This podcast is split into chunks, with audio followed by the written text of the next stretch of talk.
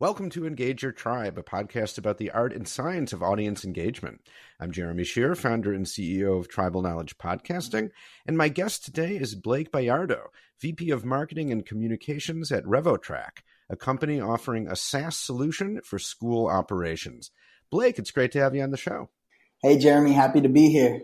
Super excited to get the opportunity to speak to you today. So, say a few words about your solution and about the people that you market to. Well, RevoTRAC is a software as a service solution uh, built for school operations specifically to help them become more efficient in the areas of facilities, maintenance, and custodial operations. The people that we normally market to are um, school administrators in the higher level, more the decision makers, so superintendents, assistant superintendents, and then directors in the areas of maintenance and operations. Okay, very good. So, when we spoke a few weeks ago, you said that to build relationships with those folks, you're influenced by something called social exchange theory. So, explain what that is and how you put it to use. So, social exchange theory is a theory built in the communications realm. And what it specifically looks into is how we form relationships. And the premise is that as we're forming these relationships, we essentially make a list of all the things that we want to get out of the relationship. So as we form business relationships, personal relationships, romantic relationships, as the relationship evolves, we continually ask ourselves, am I getting out of this relationship what I want to get out? And then we have to make these decisions as it evolves and goes on in time of whether we want to stay in the relationship based on what we're getting out of it. And it's really built around the idea that all relationships or great relationships are mutually beneficial. So we're both getting value out of it. Okay, very good. And so give me an example of how you use that to connect with the people you want to get to know. So in business, especially nowadays with the Facebook marketing and everything being so personalized to people, we really try to go in there and every interaction that we have, figure out what is this person trying to get out of it? Why are they talking to us? What are they expecting out of this specific meeting that we're having, whether it be an introductory meeting or we're showing a demo or it's time to start discussing price? We're really trying to figure out what their motivations are, what they're trying to get out of the conversation or the interaction that we're having so that we can make it mutually beneficial. Okay. So that sounds like learning as much as you can about your audience so yet you can better provide value to them and make sure that they're getting something out of the relationship. Yeah, that's exactly correct. Because we truly believe that nowadays it is so hard to have these business conversations, um, especially with social media, with online marketing. Uh, we use online marketing, and I am always fascinated how well they can make those smart audiences and how well they can really cater every single message to the consumer. And so I really think the days of, you know, having one sales script or one conversation elevator pitch are gone. It's so hard. I mean, I used to write scripts in my previous position before I came to RevoTRAC. And I mean, by the second sentence in your conversation, you're off script. Your script no longer mm. works anymore. So really what I'm trying to do is build salespeople that really understand, hey, every single interaction you have is new, is different so look at it as new and different and try to find the motivations of the person you're talking to in that moment. Okay. So we're talking about sort of a hyper, like an approach to personalization there, which we'll get to in a second. But first, going back to social exchange theory, I think you could read this as kind of cutting against some of the current marketing wisdom, namely that to engage with people, you you need to do it in ways that are not transactional right? At least not on the surface, that you need to help people without asking for anything in return or even expecting anything in return. So, to your mind, is social exchange theory, does it sort of cut against that? Or is it saying the same thing but in a different way? I truly think it's saying the same thing in a different way because when we think of transactional, that only means that you're trying to get something out of it. It doesn't necessarily have to be money or anything monetary out of it. It's more about providing value. And the value in that might be a great relationship. The value in that might be a good conversation or figuring out a way that maybe it's not the sale, but that you could work together later in some advise advisory capacity. So I really think that social exchange theory is just stating that, hey, the best relationships are mutually beneficial. So as we go through this, it's important to figure out how they can provide value to us, how we can provide value to them, whether that be a great relationship or building the rapport so that they trust us and we have that ability to go to them and they're comfortable with our product and our service. So I don't think it's necessarily mm-hmm. looking at it from this perspective of, hey, every time you go in here, you need to get what you want out of it. But it really is to show our salesmen, hey, they have different motivations than you. You know, you're here to make a sale, you're here to generate a lead, you're here to create a prospect. Well, that might not be their motivation. So social exchange theory is just simply saying you got to find that common ground.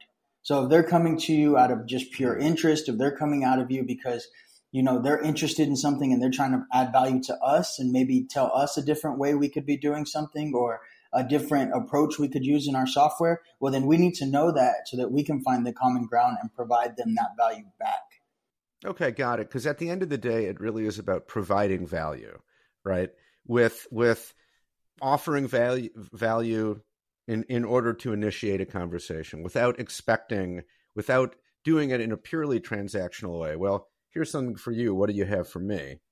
It's offering just keep keeping keeping top of mind if if you're in sales say or marketing that every interaction has to offer some value to the people that you're hoping to connect with.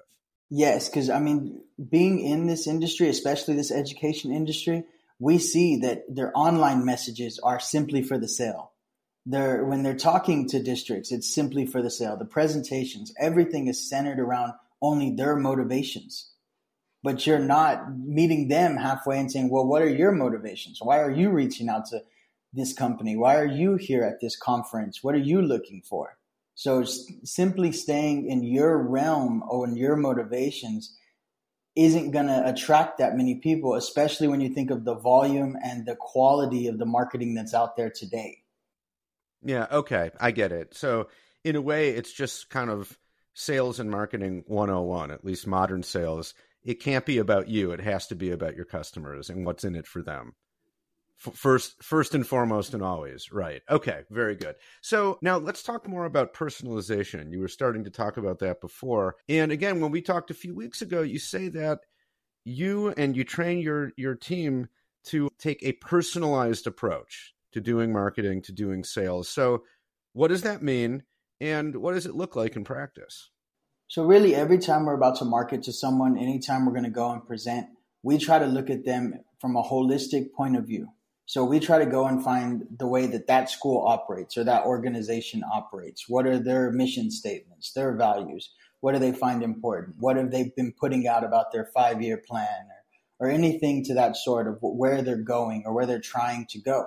And so then we come back and we try to figure out where in this company you know, RevoTRAC, do our products and services align with that? And how can we go and convey that to them in our marketing or our sales pitches, presentations, whatever it may be? The one thing I will say is it is time consuming. We run into that issue a lot. When we get new salespeople, the question always is, well, why don't we just send a mass email or why don't we just do a mass campaign?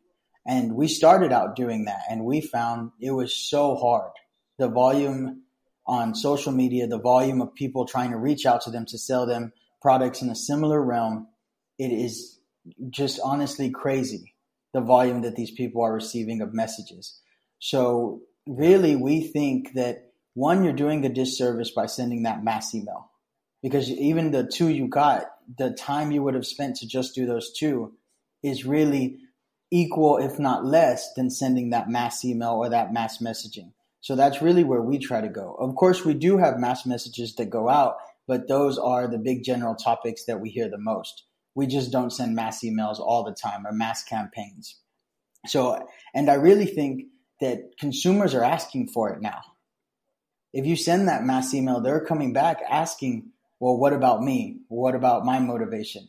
Like, I don't know if this is necessarily hitting me. And if you don't hit them in that first five seconds where this applies to you, they're gone and it is almost impossible to get them back. Yeah, I hear you.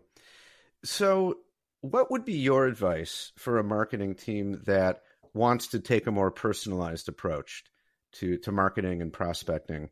What's the first step down that path? First, it's buy in from your team. I know we have a huge variety of different people. Some people that have been in sales for 25 years, and some people who are just coming out of college getting into sales. And so it's really this buy in and this understanding that you have to be agile and you have to be a student of human nature. You have to learn that aspect of what is this person doing? So it actually kind of mixes a little bit of sociology, communication, sales, business strategy but without people willing to learn those things, it's it's the approach is not going to go where you want it to go. Our sales team actually came up with a playbook that they call it, and what it is is it's actually about 35 conversations that you might um, encounter out there when you're meeting with these school districts, and how others have navigated the conversation.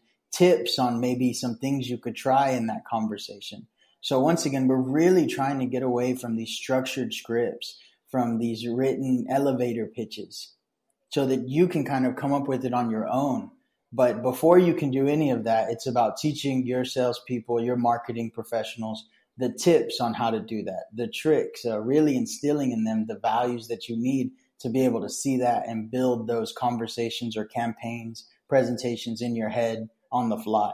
Okay, great advice. Well, Blake, I love that. And all the all your great insights. So thank you for a really good conversation. Really enjoyed it. Thank you. Love being here today. That's it for this episode of Engage Your Tribe. You can subscribe anywhere you get podcasts on any podcast app. And while you're at it, you might as well give the show five stars and leave an over the top comment about how much you love the podcast. You know you want to. If you're a marketer or an internal communicator and you're interested in podcasting, we've got tons of free resources on the website at tribknowledge.com. That's T R I B knowledge.com. Thanks for listening and staying engaged.